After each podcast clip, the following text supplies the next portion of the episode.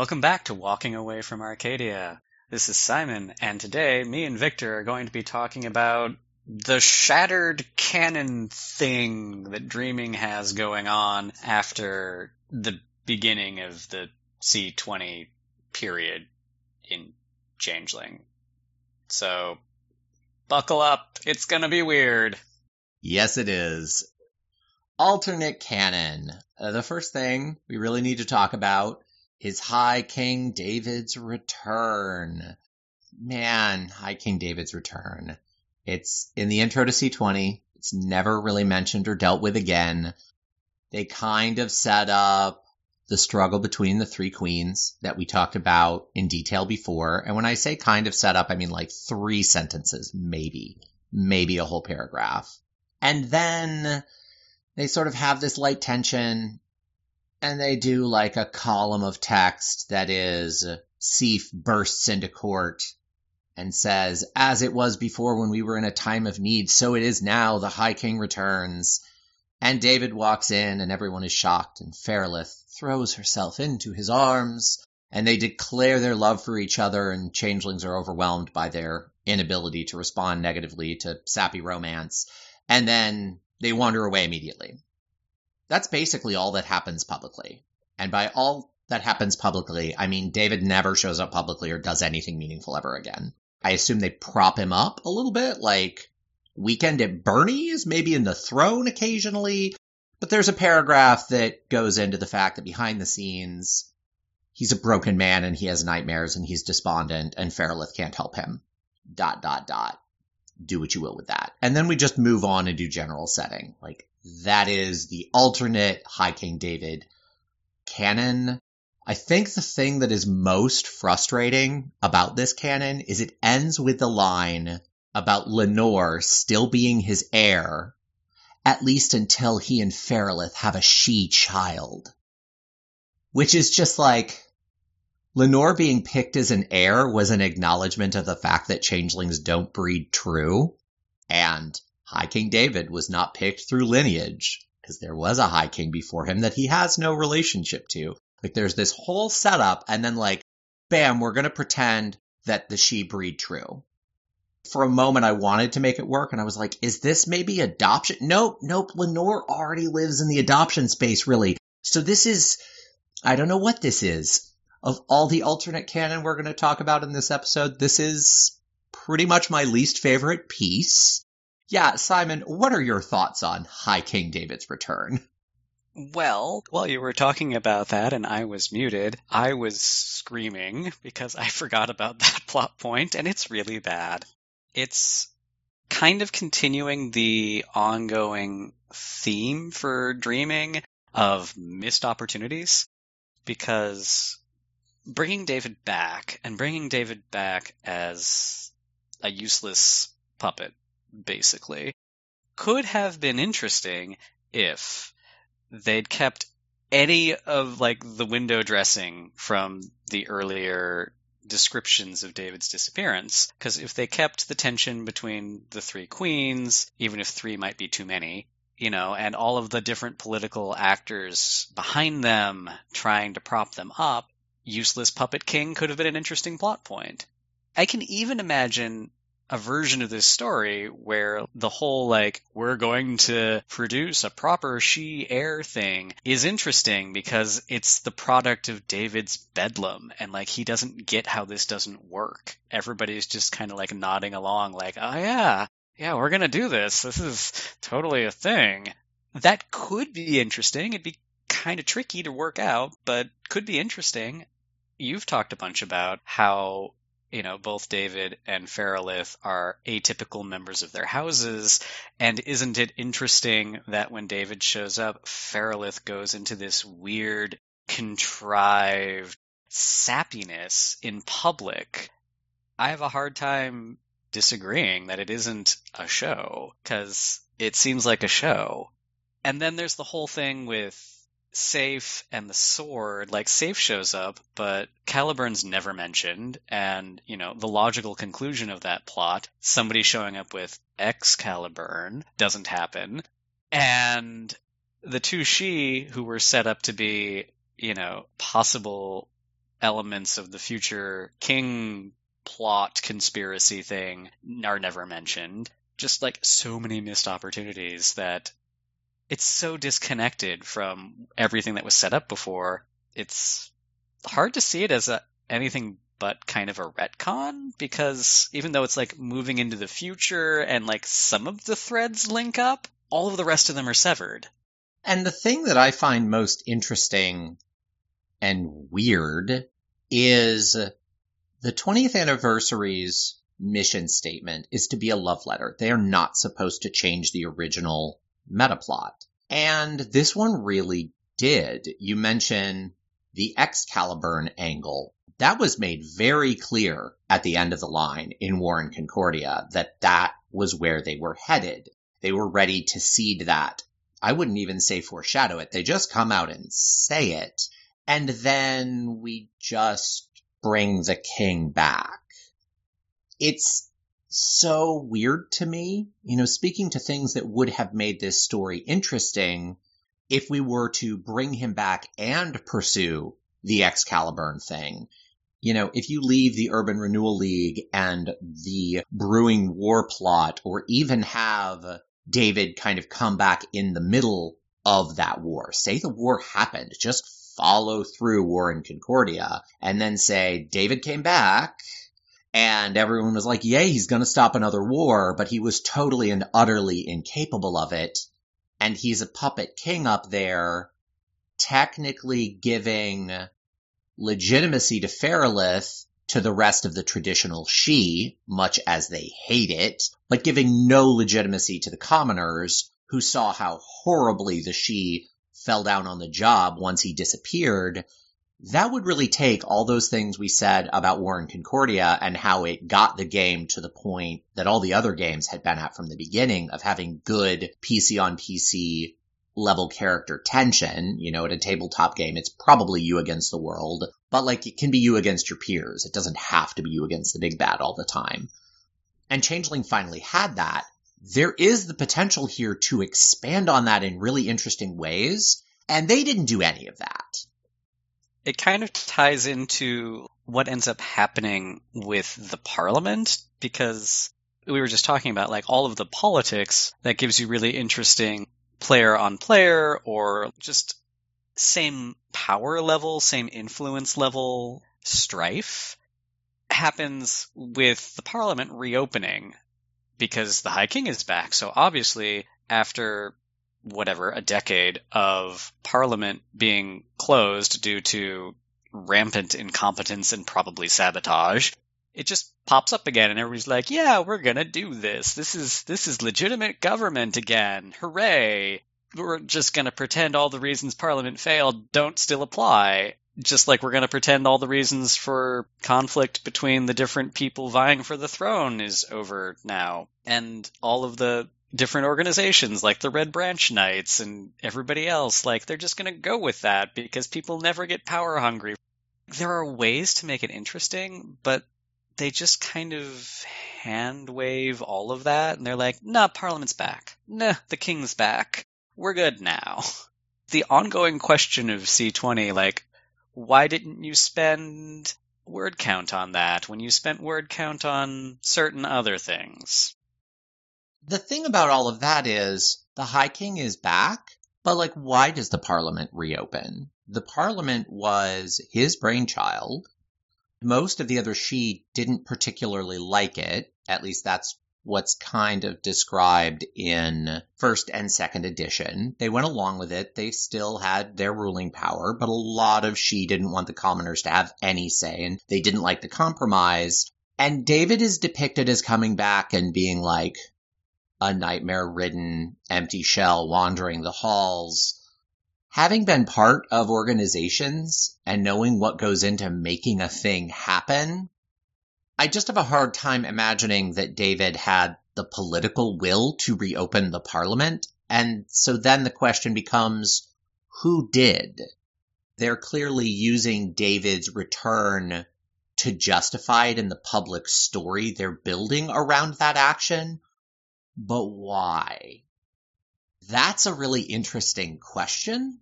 And I wish that there had even been like a small sidebar acknowledgement of people noticing that David didn't really do this, so why are we open again? Like, mm, what's going on? But I never saw anything really done with that. And that gets into one of the weird rewrites for Parliament, because as it was set up in mostly second edition, Parliament is a political body. It has the force of law because it's a political body, but all of its decrees have to be adopted and ratified by the kingdoms underneath Parliament. It's sort of like the UN, it's mostly optional. And then in C20, and I think it's especially in the C20 Player's Guide, they get into this weird Parliament is backed by the force of the dreaming thing. People just show up at Parliament when they need to, rather than having to travel across the country to get to it. And Parliament sometimes rejects duly elected officials and it enforces decorum on itself. And it's answering the question, like, how did Parliament reopen if David couldn't do it? But it's answering it in the least interesting and most hand wavy way possible. The Dreaming did it. So we should probably get down to the specifics of, of what changed, what was there before, and what's there now. In first and second edition, the Parliament of Dreams was in Tara-Nar which is the capital of the Kingdom of Apples. That's where it was centered. It may have been in the dreaming in as much as any great freehold protrudes into the dreaming, but it was never described as being more in the dreaming than that. And then in the C20's player's guide, which admittedly straight up says this is alternate canon, we wanted to just think about other possibilities, use it or don't. So there's some honesty there that there is not an attempt to recreate what already existed. But they make it a shining crystal castle in the dreaming that doesn't have any physical location connected with it. And whenever someone is elected to the parliament, they just find a door that leads them there from wherever they are. And they do a couple weird things that are a little bit hard to track in this rewrite. So there's the whole thing about the doors just opening when you're chosen for parliament, but occasionally the dreaming will reject someone, basically telling the people that elected them, I'm presuming normally the local lords. Well, not the local lords. You get a seat per house, which I'll get to. That's a rewrite as well. So the sidhe within the house that have chosen their representative, you chose wrong that's kind of a weird the dreaming is picking for you thing. Each great house has a seat, and they explicitly say that it hasn't happened in a long time, but when great houses rise and fall, seats appear and disappear. That does a really weird thing because they trace that directly back to pre-interregnum. And they say everyone thinks the Parliament of Dreams is this modern invention of David, but it's not. It goes back previously. It's from before and you know houses rise and fall they describe these cosmological things that are not centered in america at all they like still say david did it and they just never mention europe at all like they never say it's not in europe they never acknowledge any of the political entities that are in europe and it if you don't read really really carefully the tone really lends itself to this is a global phenomenon. Because like every kingdom just has a door that goes to the Parliament of Dreams. We don't explicitly say it's global, but we don't say it's in America either. Eh? Eh? About face? And all of that combined with there's still a clear story of the Parliament having failed while David was gone. And now, like, David's back, but he's broken. So if the dreaming is reopening the Parliament, that really undercuts the question mark is David even really still legitimate high king by basically saying, yes, the dreaming says so. Because we're saying the parliament being open is the dreaming saying so. Like, it, it honestly feels like the design principle of this meta was uh, we want to create all the artifacts for the game that anyone might want to use and just like create the list and let the meta plot details sort themselves out later. Like that's very much how it feels. What are your thoughts on all of that design. It feels to me a lot like the C20 C20 player's guide ethos towards dreaming is more dreaming as a Chronicles of Darkness product versus dreaming as a World of Darkness product. Like everything about the way they've structured the story in those two books feels very like take what you want. Anything's possible. Which okay, I don't hate that as a design philosophy, but it's not why I'm here for World of Darkness. Like I'm here for World of Darkness because it has a cogent ish meta plot, you know? Just the whole, like, people getting seats in Parliament changes in such a fundamental way in this version of it, because before it was something like every freehold that has more than 15 named members creates a seat in Parliament and they can send whoever they want. It doesn't have to be the freeholder. In fact, close to the end of Parliament, people were sending people they didn't like because all of the commoners were expecting another Night of Iron Knives. It's just the whole disconnect between what was and what was created for the C20 era is very it's hard for me to deal with, I guess is what I'm going to say. It's very difficult to grapple with. I will say I like a lot of the stuff in the politics section. I think, again, speaking to the Chronicles of Darkness design approach, I think there are interesting things you can pluck, but it doesn't stand up as a story on its own, even though it uses story to glue its pieces together. And it's, it just makes it kind of hard to process. And I think it really depends on how you run your games because I personally run games that are small and local, but very much live in the meta plot. I have my powerful NPCs motivated by not necessarily being directly tied to meta plot events. Like as an example, I just started running a Victorian mage game that's set six years after the Albertan reorganization, and we're in the Wild West. So I specifically picked a moment in time from the meta that represents a very specific thing. It's an order of reason game. And I set the game somewhere where that reorganization has absolutely not been implemented. Six years after the Great Exhibition in London, you're not going to have implementation on the far reaches. So are the characters tied to those like major movers and shakers? Absolutely not is the meta plot influential on their lives every moment? Does it define the story I'm telling, even though that story is intensely local? Absolutely. And that's how our lives work. We are influenced by major elections, by shifts that are happening in the world. Yeah, we still get up, get dressed, go to work, whatever, but the day to day realities do shift. Our cultural lens and how we relate to other people shift based on the meta plot of our real world lives. And I think telling stories like that is the strength of the world of darkness. It's not always done elegantly. It's hard to grab and you have to have players that know enough about that plot that messaging it is meaningful. But if you have all that, it's super exciting and I love it. And that's what I look for. Like that's my gauge of success when I pick up a World of Darkness book. And so when we get into like alternate meta, I have to do some major reconstructive surgery to get the political C20 alternate meta to that place, and I wish I didn't have to. It's just so strange that Dreaming has this problem because, you know, it's a game about sweeping cultural influences, basically. Like all of the characters are physically incarnated stories. I mean, the Sidhe are the dream of ruling. Boggans are whatever it is they are. But like there's all of this stuff that is like almost infinitely reinterpretable, but at the core, you know, you have like a one sentence description of what each of these kith is, and it's almost always the dream of this.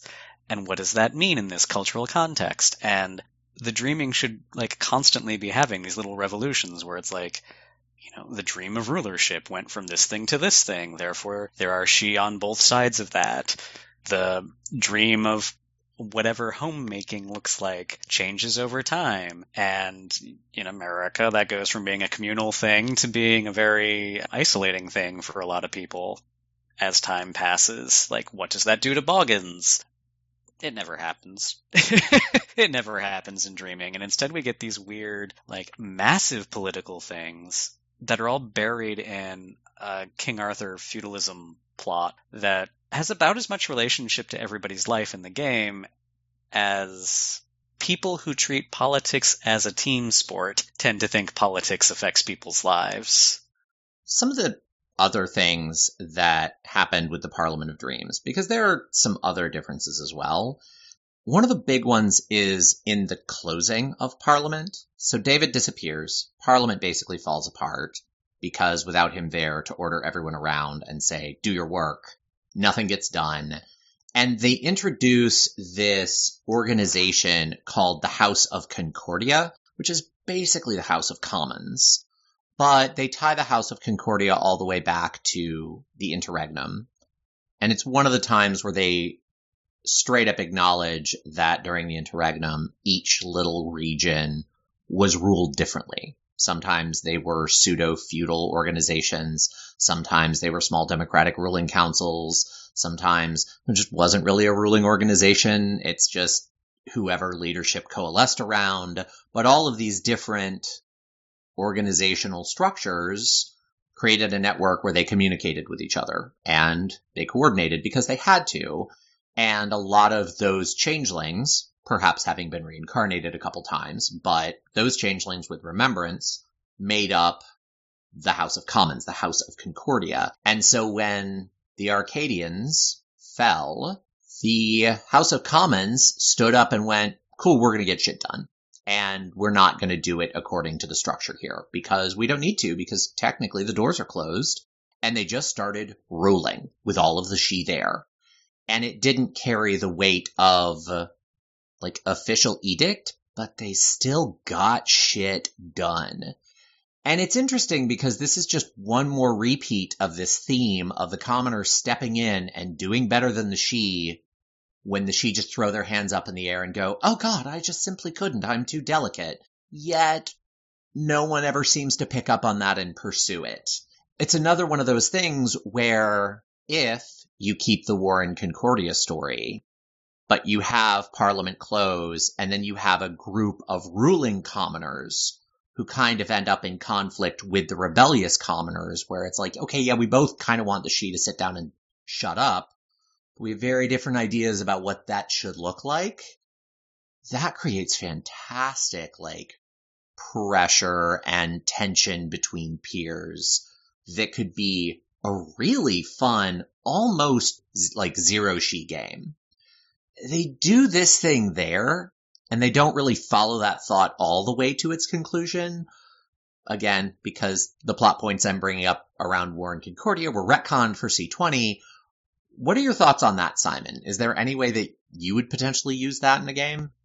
I have a hard time reconciling that with the way secret societies were used previously because there are maybe too many secret societies, but there were a few really good commoner ones that came up around War in Concordia and dealing with the need to get shit done, I suppose. A lot of them were reactions to tyranny, uh, usually from the sidhe, but not always. It seemed to me that it was a little bit prescient because if you look at common surveys of generational differences between Americans, one of the things that comes up a lot that is different to previous generations is that millennials and Gen Z, they would really like government to work, but more often than not, they are totally into volunteering and having nothing to do with government instead of, you know, pursuing getting elected. They just get involved in charities that do the thing they wish the government was doing. The place that the commoner secret societies fill in War in Concordia just like really elegantly fills that volunteerism instead of governance thing that comes up over and over and over again with the Youngs currently. And the House of Concordia thing, I don't quite buy it, I guess. But maybe that's because I'm still kind of operating on the old a 15 person freehold gets representation in parliament, so of course there would be commoners in parliament. They're just numerically disadvantaged by the system itself. So, eh? Changeling has done such a terrible job at letting different localities interact and communicate that like it logically makes sense that something like that would exist but at the same time so much of changeling like resists that sort of thing existing i don't really know what i would do with it. Well to put that in context they don't actually leave that as a hanging thread in the c20 players guide. They do talk about what does this commoner body of the parliament look like and they say each kith gets two representatives i have questions about that but I like that more than the every single freehold gets representation because what is a freehold? It's a very Kithain centric, especially if you're dealing with a C20 type context where you have non Arcadian kith. You have so many kith from the rest of the world. And then, like, do their freeholds get representation? And, like, you would just have way too many people in the body. Not even just for it to be useful. There's kind of a theme with the Parliament of Dreams that is it useful question mark, but just like completely and utterly non-organizable. Like just the level of chaos makes it not work in my head. So in that respect, I like the reframe to each kith gets two representatives. That creates a body that is workable. My big question mark there is what is a kith? Because we have our main kith that get their two page write ups in C20. And then we have all of the many, many other kith in the back of the book. But, question mark, that dividing line doesn't exist in the story. That's just a matter of resource management in C20 and where, where can we put our word count? And so not acknowledging those kith that got the big two page write up as being part of anything in the universe other than, I guess, being more common, it then becomes, well, what counts as being kith enough to be in the parliament? I also think, and this isn't a critique of the writing, but more a question for in 2020, now several years after C20 came out, we're seeing this sudden rise in indigenous representation in the US government, and the Parliament of Dreams has always kind of been a stand in for that dream, the dream of American rule.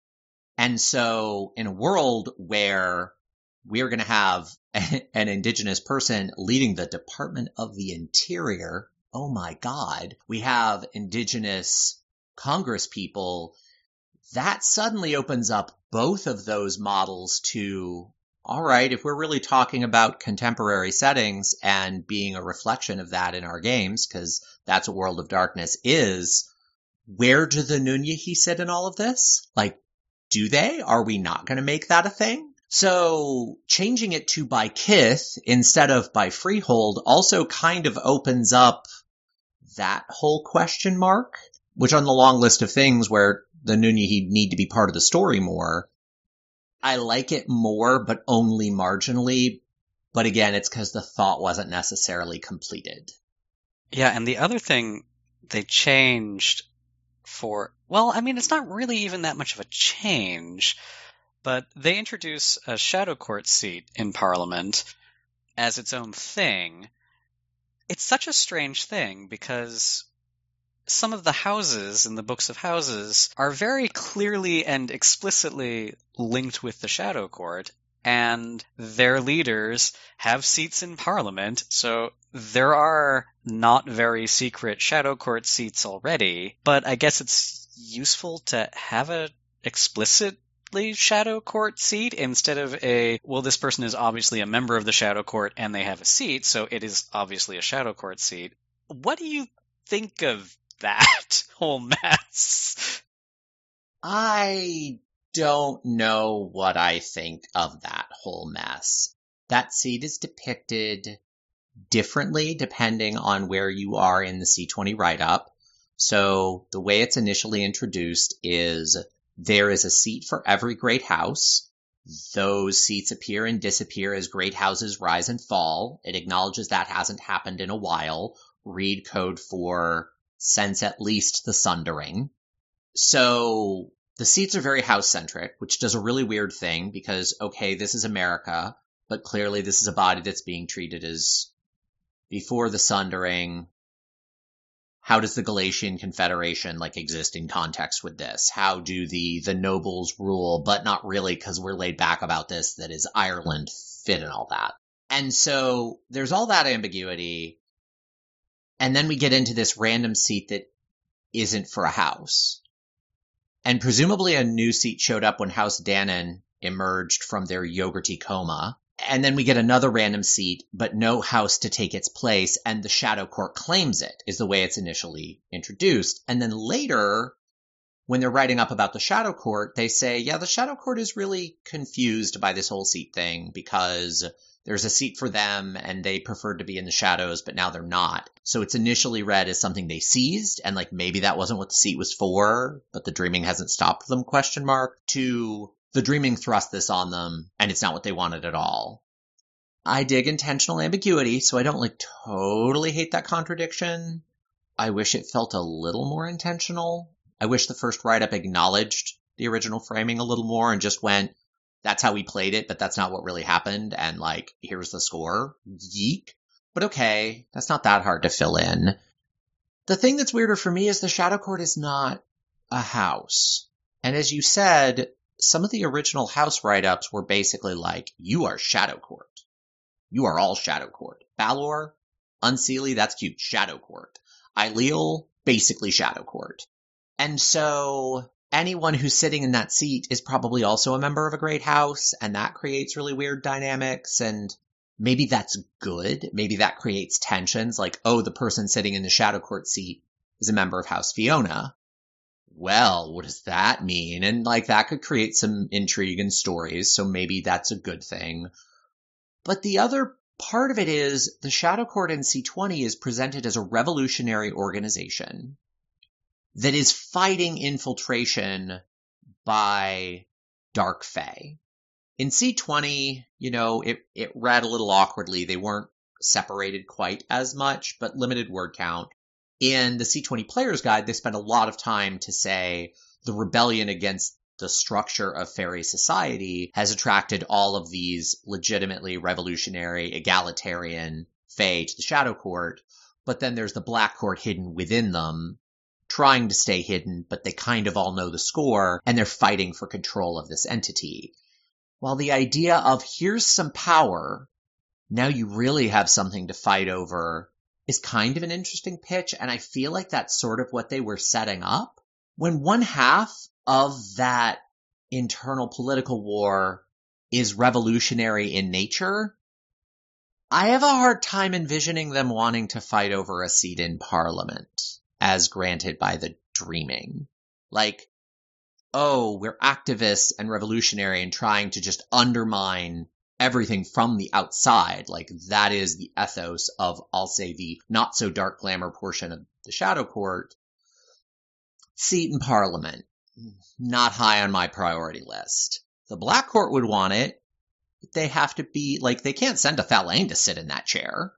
So then it turns into a lot more of a like, what does this actually look like? And I can't finish painting that paint by numbers picture in my head, if I'm honest.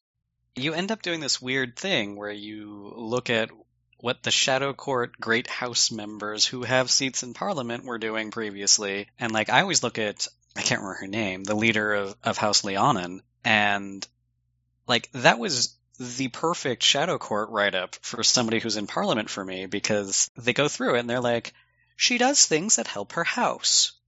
And she does things to monkey wrench Parliament because she thinks it's worthless. But she doesn't do a lot of them. She just does enough of them to make Parliament work a little bit worse. You know, I guess in C20 terms, she would have ended up being Black Court, Shadow Court. I have a hard time imagining her being anything else because of her house and the way she's written, but I agree. You run into this problem because the activist portion of the Shadow Court would absolutely not know what to do with a seated parliament. You'd end up with a situation where whoever sits in that seat is probably instantly going to be blacklisted by literally everything in Concordia because they're shadow courts and they're awful. So, eh, it has the potential, but like everything else, it kind of squanders it. Bringing up the houses and that relationship and what you talked about previously with the secret societies, the other big thing that they changed is they introduced banner houses. And banner houses are clearly designed to be the excuse for commoners to choose membership in one of the big story cornerstones of the game. They are sub houses to the great houses. They have their own banners. It says a bunch of them were created during the interregnum. The weird thing about the banner houses is they're clearly meant to fill this niche so commoners can, you know, play the economy of cool and pick the thing that's super special them, the way Sidhe get houses. But they still have all the secret societies in the C20 player's guide. And when I read through the politics chapter, I remember just thinking when I first read it, oh man, so many pages of just like three, four paragraph write ups. There are just so many groups and it's because you get all these banner houses, which are kind of a cool idea. I sort of wish they weren't tied to the great houses, but commoners being a subdivision of a Sidhe organization is a thing that is maybe a personal hangup. I don't know. But then still also having all the secret societies, I was just left feeling like I wanted to take some pruning shears to the whole thing. I know a lot of fans really love the banner houses and love that they go all the way back to the interregnum. Personally, I think that's more a symptom of the secret societies not having previously been leveraged in a focused enough way to be useful. Again, there were just too many of them. If they had been highlighted and emphasized and made part of the canon and given that sexy feel that the houses had, but more of a commoner thing, I feel like the banner houses wouldn't be as necessary. They might fill like a niche for ennobled commoners, but instead they're just all commoners. What are your thoughts on banner houses? Totally knowing that the two of us are probably not a representative sample of the fan base here, but still. Yeah, yeah, I really like the banner house idea. All it really needs from me is we'll just golden rule away the link to the houses being necessary and change that to being optional. And basically, the whole thing's fixed for me. Just make it so that whatever these things are, pseudo banner houses are.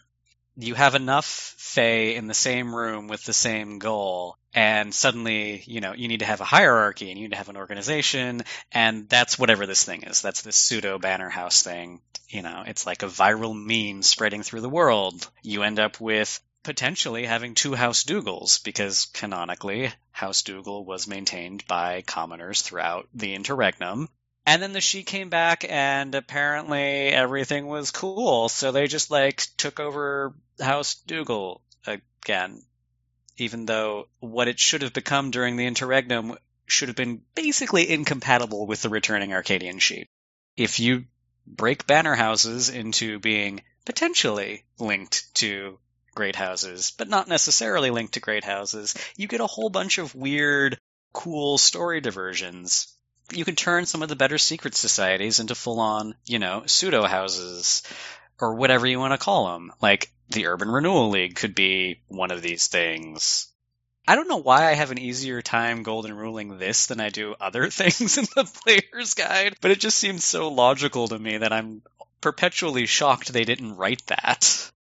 I agree. That fixes most of the problems with the banner houses. The only problem that really remains for me that I don't think is impossible to fix, I think it just takes a little bit more work, is the bloat issue of we have now so many banner houses and you can make up your own. That's very clear. They have a, a, section for that, which I, I like from a design standpoint. But then you have the secret societies over here that weren't designed with banner houses in mind. And what I wish we had instead is the banner houses with the small tweak. Like you can be, yes, we're a group of commoners associated with Gwydion who protect the Great Lords, whatever, whatever loyalist, commoner niche you want to create there, there's a space for that. And there isn't a great space before the banner houses for those commoners to organize. Like you can do all that and that makes sense. And I wish the secret societies were a little more like the conspiracies inside the Technocratic Union, where in the Technocratic Union, you have your five conventions and then you're probably 15-ish divisions within, you know, the financiers aren't all of the syndicate, etc. You have that. Those are your official groups. But then you have these conspiracies that can't be official. They need to actually be hidden. And a lot of the secret societies, because they were written at a time when the commoners didn't really have a group they could make a big identity thing out of unless they were so loyalist that they were comfortable just being like, I am Dougal full stop. Not the most satisfying thing if you don't like the Sidhe, which a lot of commoners don't. A lot of the secret societies were kind of written up as, well, this is just a commoner political group. You know, you had the secret societies within the houses, they were a little different, but the ones the commoners were associated with often weren't secrets. Just really weren't. They just didn't have any other heading to put them under. And I think when you introduce the banner houses, that becomes a problem I feel like if the secret societies were streamlined and redesigned to really be secret, and maybe some of them are coordinated groups that include two or three banner houses that have decided to cooperate for something that their Sidhe overlords wouldn't appreciate, you know, or maybe they're completely independent and they're centered around other political organizations. You know, if you're set Maybe you set your game while the Parliament of Dreams is shut down and it's three or four local commoners running their local fiefdom, and that's the center of power for your organization. I think there's a lot of potential there if they're really made secret. If it's not something that you'd wear as a banner, ad, that you'd advertise as part of your identity. There are reasons for both of those things, but they weren't designed together as a holistic setting. And I feel like a lot of pruning and redesign and they could exist next to each other, but that one's not a small lift. That's, that feels like to me to be a pretty big lift. You're right. But at the same time, there's that whole subplot with there being Balorian sleeper agents in all of the great houses, and somehow this is not obvious? I... Well, but they're sleeper agents. Yeah, so obviously they don't have their house disfigurement for some reason. You know, it's just one of those things. It's like dreaming has never been good at consistent meta plot. As much as I want it to be, it never has. So I, you're not wrong. I'll, I'll just say that you're not wrong. so the thing with High King David's return and the weird sort of soft rewrite of that and the soft rewrite of how Parliament works. The thing we get that is an honest retcon is what happens to the Eye of Balor opening and the lead up to the Time of Judgment plot. This is one of those retcons that I actually kind of like because it does it in a pretty elegant way. They just basically pick up all of that stuff from the Time of Judgment plot, which I've it's World of Darkness, and for some reason, the Time of Judgment thing in every one of their products, I hate. But in C20, they just pick all that stuff up. They scoot it a little bit farther down the timeline. They link it up with terrible things happening in the real world, and it has slightly less focus on th- the evil ones returning, whether that's the antediluvians or the Fomorians or whoever. In the Dreaming version, that links up with September 11th and the terrorist attack on America, mostly. But all of the things that happen, all the big, like, story elements are just picked up and put there instead. And I feel like it works better, because what you end up having is the Adhene still have their weird resurgence thing. The Thallain get attached to that in a way, if you're using them in your game, the Lycaeans are also tied up in that too. It's all kind of linked up to, you know, the, the rise of fear and dark emotions in the real world and the real body politic being attractive to these Fae. It feels like a more organic reason than the Fomorians woke up and we need to wrap up this plot. Yeah, I really liked the rewrite of the Adhene and the Thallain, the thing I liked the most is this got rid of all vestiges of the Thallain or Banal, because that was totally a thing for the longest time. The Fomorians are banal, the Thallain are banal.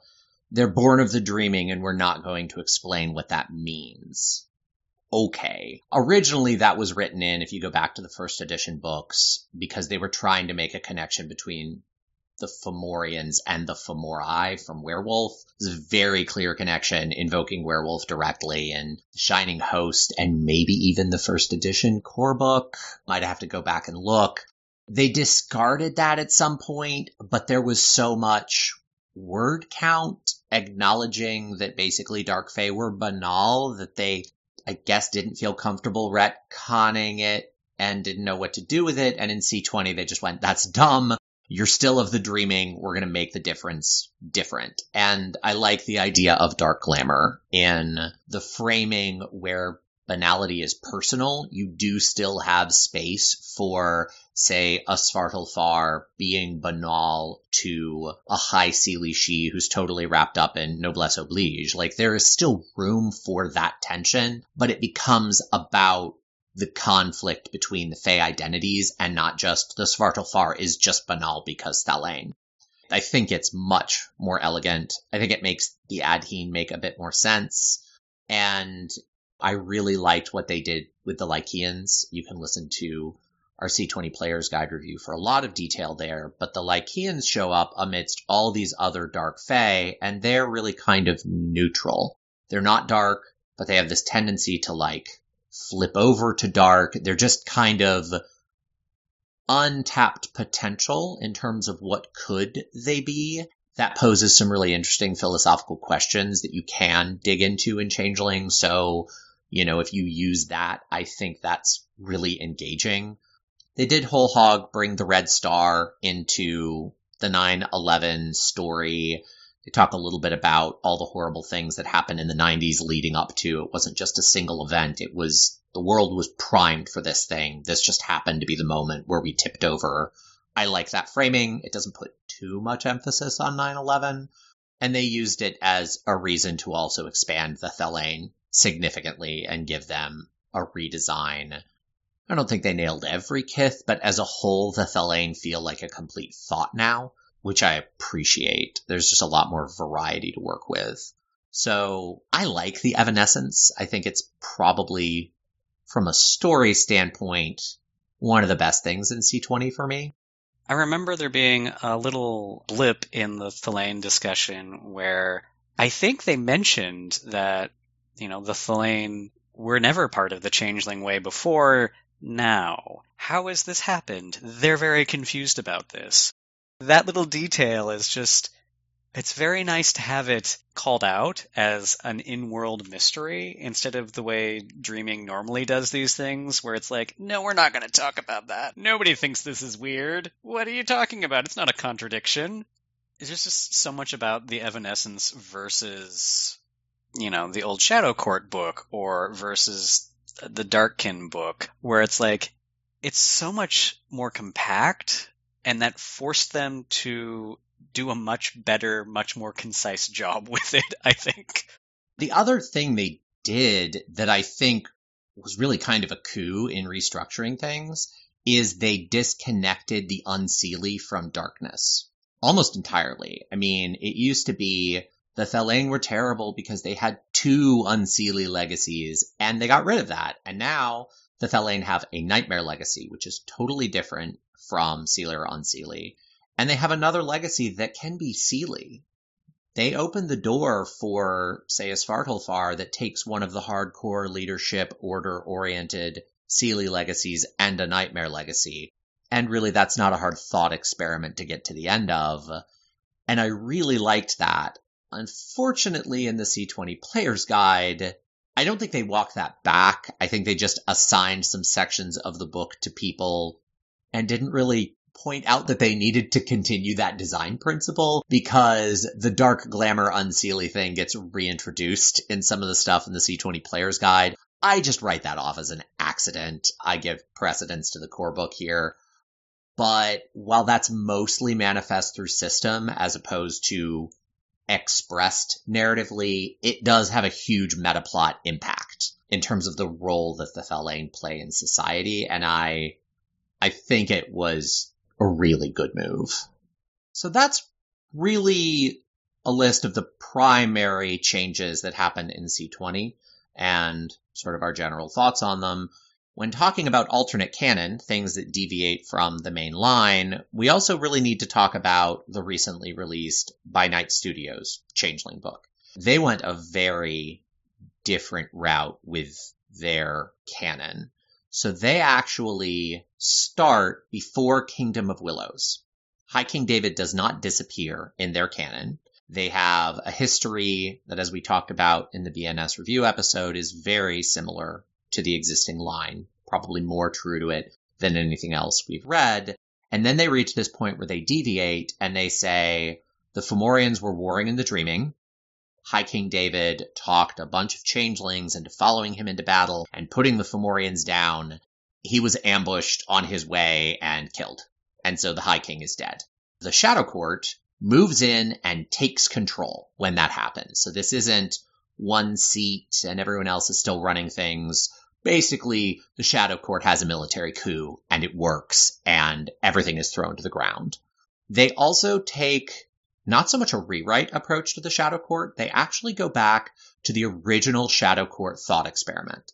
In the original first edition Shadow Court book, the opening fiction basically says the Shadow Court is pro banality. Wrap yourself in banality to survive the long winter.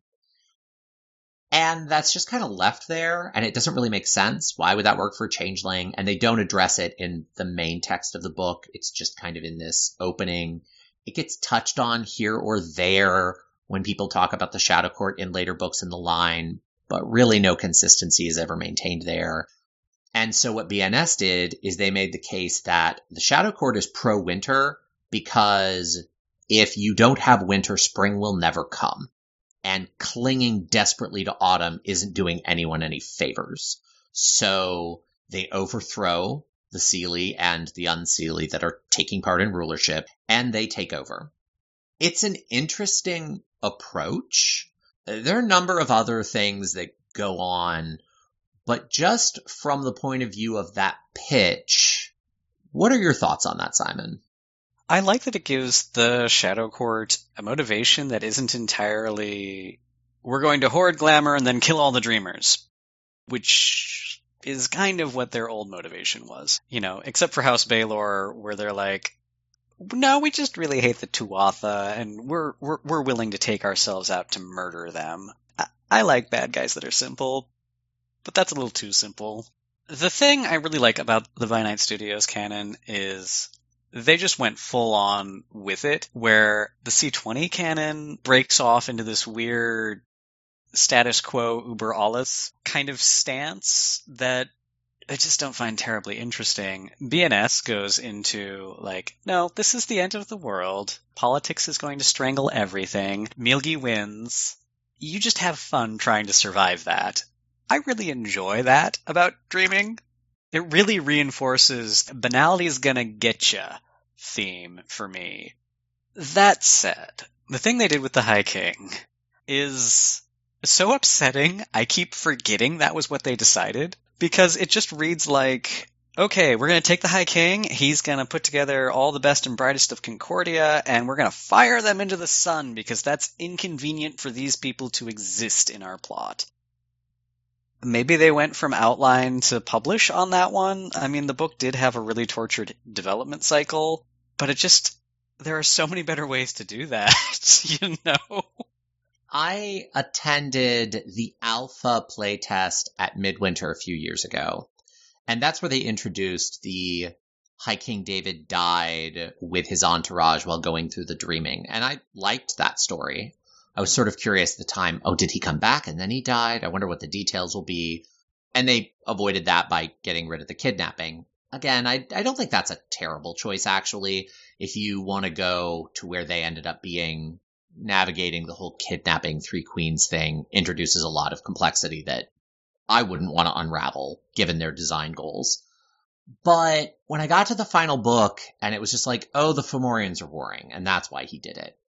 I was really like, ah, I like the him dying in the dreaming thing, but could we have a plot point with a little more relatability as to why he was there? Like, he was lured there by the Shadow Court. It was all part of their plot. We could wrap that in some unreliable narrator. You know, there are lots of things you could do that then your characters would have an anchor in and care about. We went off to fight the Green Court and stop the White Court from rising is just, well, you know how we feel about the Fomorian courts. They're not that relatable. Sorry. I was a little disappointed by that as well. There's some other things that they did that are more game designy, but they do have a canon impact in a pretty substantial way. The biggest one being that you no longer have both courts within you. Whatever court was ascendant when glamour fell, when winter really came and hit everyone hard, becomes your court. And they leave a little bit of a window open for you can change courts, but it's not a thing that just happens. It's something you have to devote yourself to. It's a big effort. Sort of like going from Sabbat to Cam. That is a thing that's going to take a lot of work and effort. That was mostly a LARP decision. That was about creating clean political conflicts that can be used in a setting. I get that. But writing it in as something that happened when winter fell, as opposed to retconning and saying this is the way it's always been, creates some really interesting stories that they maybe didn't tap specifically because they were just trying to like clear complications away. But it's a set of complications that I kind of like. And I feel like it's something you could choose to use in a specific alternate canon tabletop game as well. What do you think about that change and how applicable it may or may not be to tabletop? I've always been kind of dissatisfied with the way the courts work in Dreaming, and C20 didn't really help. It made some tweaks around the edges that helped, but fundamentally, I've always wanted the courts to be more you have both of them all the time and you have to deal with it all the time, and you might emphasize one aspect of your personality more than the other. You might be ashamed of one more than the other, so you might like overcorrect. But I think going with you just have one and that's it. It doesn't appeal to me. I get why they did it for LARP because you need things to be a little bit simpler so you can be a little bit faster and a little bit a little bit less DM heavy for LARP, but it took it in a direction that isn't my thing. I do like that the courts are mostly a political sort of thing now, but I don't know. I, I have mixed feelings, I guess. yeah, and that's completely fair. And I agree with you in terms of I like the complexity of the courts. For me, I guess the thing I find interesting, which again they didn't emphasize in BNS, is I find the idea of role playing through having lost that part of your identity interesting. Especially if it's a part of your identity you were ashamed of, and that's why it was your passive court. But now that it's gone, you miss it. And I like, I don't know how to tap that, but that I actually think is an interesting idea. In terms of the general ongoing status quo, the courts are only political. Again, it works in LARP. I wouldn't do that for most of my Changeling games, but it could be interesting, maybe in tabletop, to have like a localized area that was just slammed by banality, experienced a winter, and all the changelings there were even further diminished, and this happened and maybe your characters are all normal changelings with two courts and you have to like watch them deal with that trauma. Like I, I wouldn't want to implement it quite the way it's implemented in BNS, but I feel like there is an interesting story there in a different setting used in a different way. It's kind of a place where as difficult as like the political impulses are to deal with, it's one of those places where because now it's less of a game design thing and more of a, a flavor thing, you could get into what does it mean to have once had a political impulse, but now you don't? Because the courts the courts were diminished, really. I mean, as a, as a part of your personality that g- got truncated so you could fit in the world as it exists now, kind of a thing. I don't know if that's a thing to deal with in meta, though. It seems like a really easy way to get into the standard, this is a morality system sort of problem that role playing games have. Yeah, and if there's one thing I don't ever need in my life, it's a new morality system in an RPG. So that's totally fair. The other thing they did that kind of relates to everything we talked about earlier is they got rid of the Parliament of Dreams. And it's just a sidebar, but the Shadow Court basically said, nope, we're closing up shop. No Parliament of Dreams for you. They devote some word count to people accuse them of just getting rid of the only political entity that could stop them. And is it well intentioned? Is it not? But they end it with the Shadow Court basically having brought forward the laundry list of Parliament fuck ups, which for anyone who's followed the canon knows is not short. The Parliament has basically never done anything right which is kind of the whole point of that. House of Commons taking over while the Sidhe disappear and actually getting things done for a change. Like it's where those stories come from. And then they basically go back to the interregnum setting where there are all of these little local fiefdoms and courts and things play out in a much more disconnected manner. But there is a lot of cooperation and they even see this little thing about there might be a new unified entity that grows out of that and maybe it could actually be democratic and not just a rehash of feudalism. And the thing that I find kind of intriguing about that approach, aside from just the fact that it's a, hey, we might have a spring after this winter. They have to have a few hope carrots scattered among the despair because it is changeling and we need hope to make it work having that disconnected fiefdom structure with the Sidhe still around but reduced is kind of interesting because the way the interregnum is described in C20 is the autumn Sidhe were willing to cooperate with the commoners a little bit more as peers. You know, they talk about the interregnum and the predecessor to the Society of, of Concordia in the C20 Player's Guide, and they make it pretty clear the Autumn Sidhe played basically a peer role. But the Sidhe as they're described in BNS are not that. They are full Arcadian Sidhe who have gone through the changeling way because again, they just wanted to get rid of some complexity, but they are still ruling feudal authoritarian dickbags, or at least there's a good swath of them who are. And so having this disconnected fiefdom situation with that added in opens up some really interesting local wars and conflicts that really tap the social stuff in Changeling I like the most. I dig those conflicts. And I don't know if that was done intentionally or if they were just trying to think of how can we create a good framework to build ongoing LARP chronicles. Okay, this gives you your nice local structure and you can have control and you don't have to be so dependent on what's happening at the, the league level because the Parliament of Dreams is a bit of a problem in like a national league game because they would hold a lot of influence technically. So I understand getting it away for design reasons, but I find the actual story dynamics that opens up really interesting and surprisingly things that Changeling hasn't really tapped previously.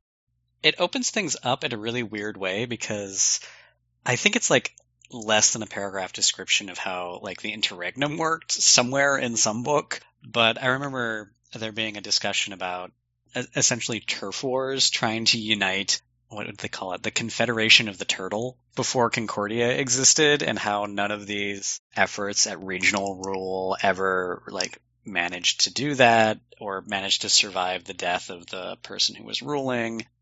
I always found that way more interesting than Concordia. And this feels more like that. I remember reading the BNS book, and I think my note on that whole discussion was, oh, we're going to have gang wars now. That's interesting.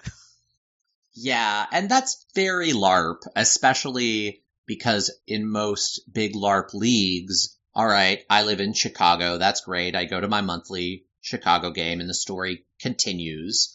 And I can also just show up in Indianapolis and walk in and show my league card and I pay my annual dues and here's my character sheet. It's on file and approved. I'm gonna play in your game this month. And that's part of the LARP dynamic.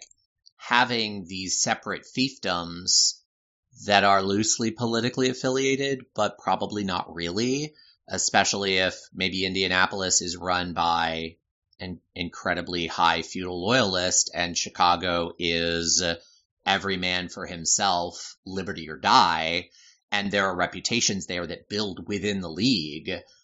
That emphasizes some really fun conflicts and I'm going to show up and immediately have fights and characters that care about me being there and have preconceptions which, you know, biases are bad until you need to show up at a game where no one knew you were going to be there and you want to have story to engage with. And suddenly biases are very useful. So I really like it from a LARP structure. I don't know how likely it is, but I kind of hope a large multi-city venue for this game ends up opening at some point. And it's one of the more tabletop ready sorts of things for people who are willing to write their own setting, which I feel like is most people who storytell changeling. well, necessity is the mother of invention.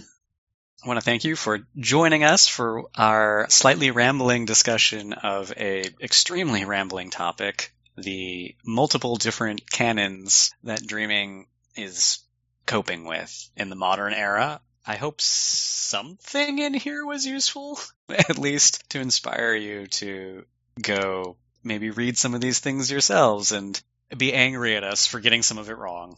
Thanks for joining us for walking away from Arcadia.